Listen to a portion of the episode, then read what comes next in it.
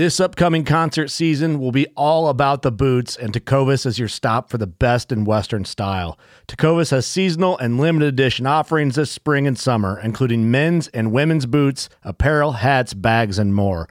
All Tecovas boots are made by hand in a time honored tradition with timeless styles that are always on trend. And Tecovas has first wear comfort with little to no break in period. It's hard to find this level of comfort paired with this level of style.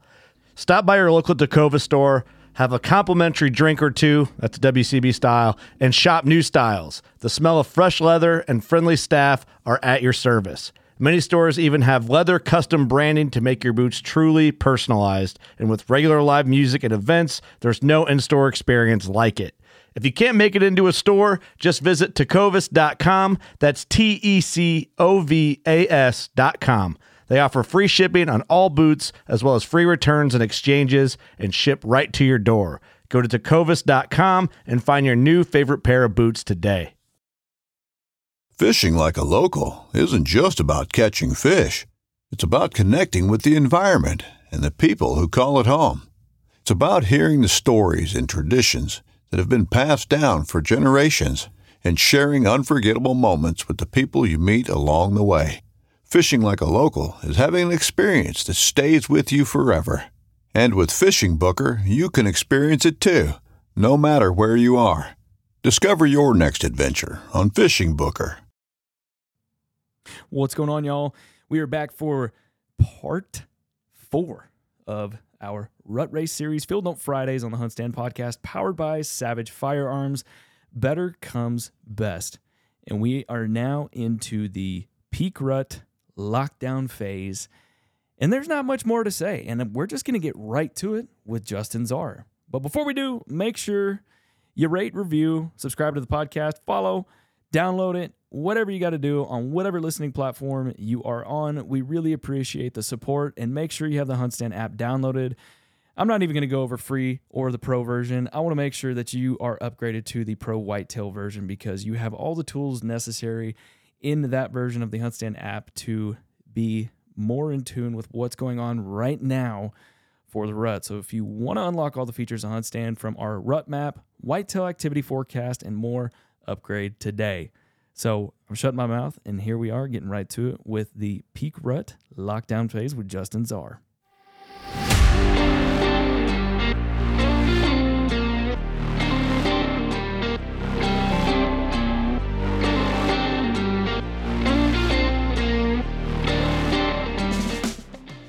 Feel like this is a good segue for us to transition into the fourth part, which is the peak part of the Sure. rut or lockdown, essentially.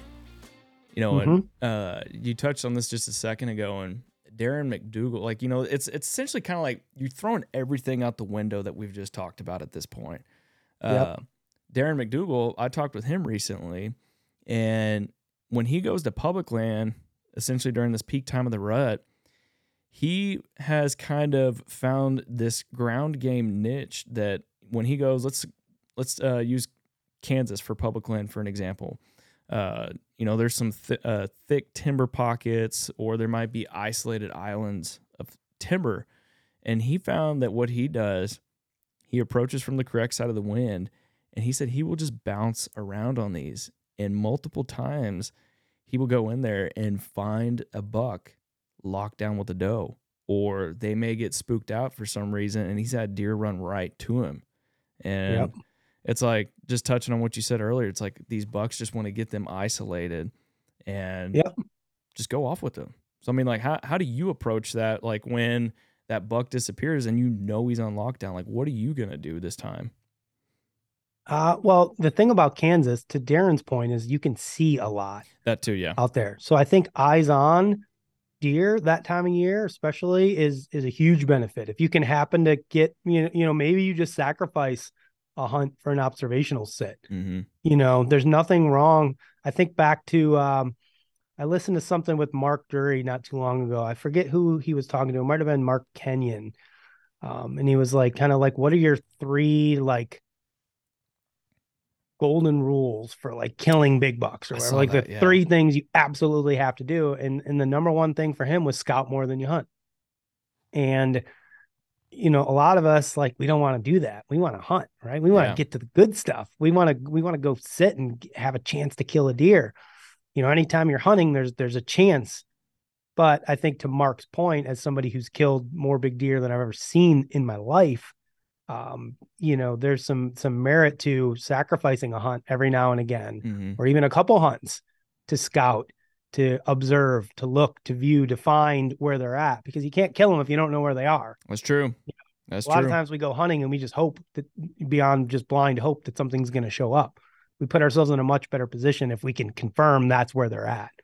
So back to the story I had told earlier of a buck that I saw locked down with a doe. Um, what happened was a buddy I was hunting with one night. We were both getting ready to go hunting. He went to one side of the farm. I went to the other.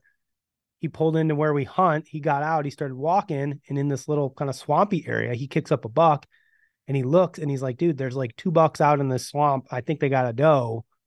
He called me and he's like, "Get, over here. We're gonna hunt this swamp tonight." I was already, I think, in a stand or walking to a stand.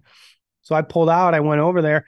He got on one side of the swamp. I got on the other where we could see what was happening. hmm That's where I noticed the bigger buck had a doe locked down. I watched him breed her a couple times, but they stayed in that swamp for the next two or three days. I just kept hunting the same stands and bouncing around. I had multiple encounters, saw him multiple times. He came by me in the dark, but again, it was more like we knew where they were at and then we moved in on them. hmm You know, didn't get them killed, unfortunately, but we were awful dang close. But without that intel of knowing where they were at, we never like I would I would have been on the other side of the farm. And two of the three bucks we were looking for were in that swamp with that doe. So I think again, to Darren's point, Kansas is open. Yeah. You can glass, you can walk, you can see. I think anywhere that you can do that, you know, it is there is some benefit to it, even if Big it time. hurts, right? Even if it hurts to be like, oh man, I'm going to go to a spot where I need probably not going to kill anything, you know, but I'm going to be able to see if there's anything going on. I'm going to be able to watch this whole field and see what part of it the deer are using or looking over a grassy area or a slough Mhm. or a swamp or something like that. I think, um, you know, that intel is valuable all year long. Yeah. You know, this isn't just exclusive to the rut, but again, if my point is for that first week in November, if it ain't happening, don't be afraid to go out and try to make it happen. Try to find a new spot. Don't just sit.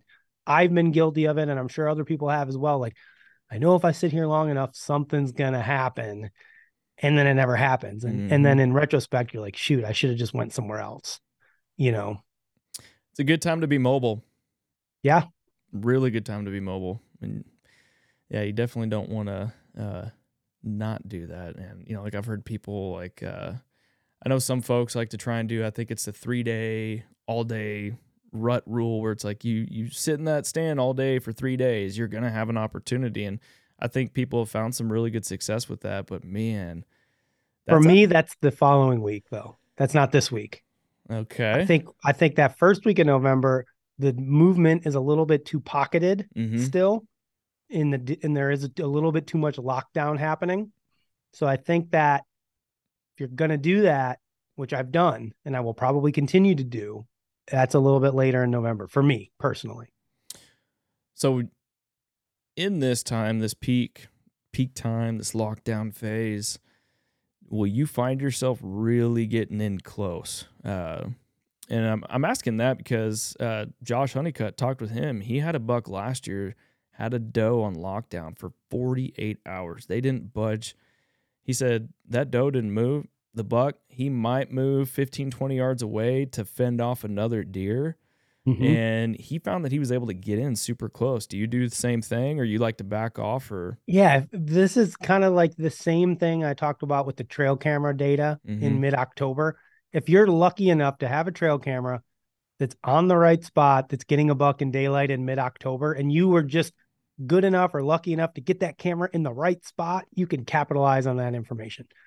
Same thing goes with the buck with the doe on lockdown. If you Yeah. are lucky enough to see a buck, have a doe on lockdown in a, in an area without spooking them, it's gold, right? I mean, you know Mhm. they're probably not going to go very far.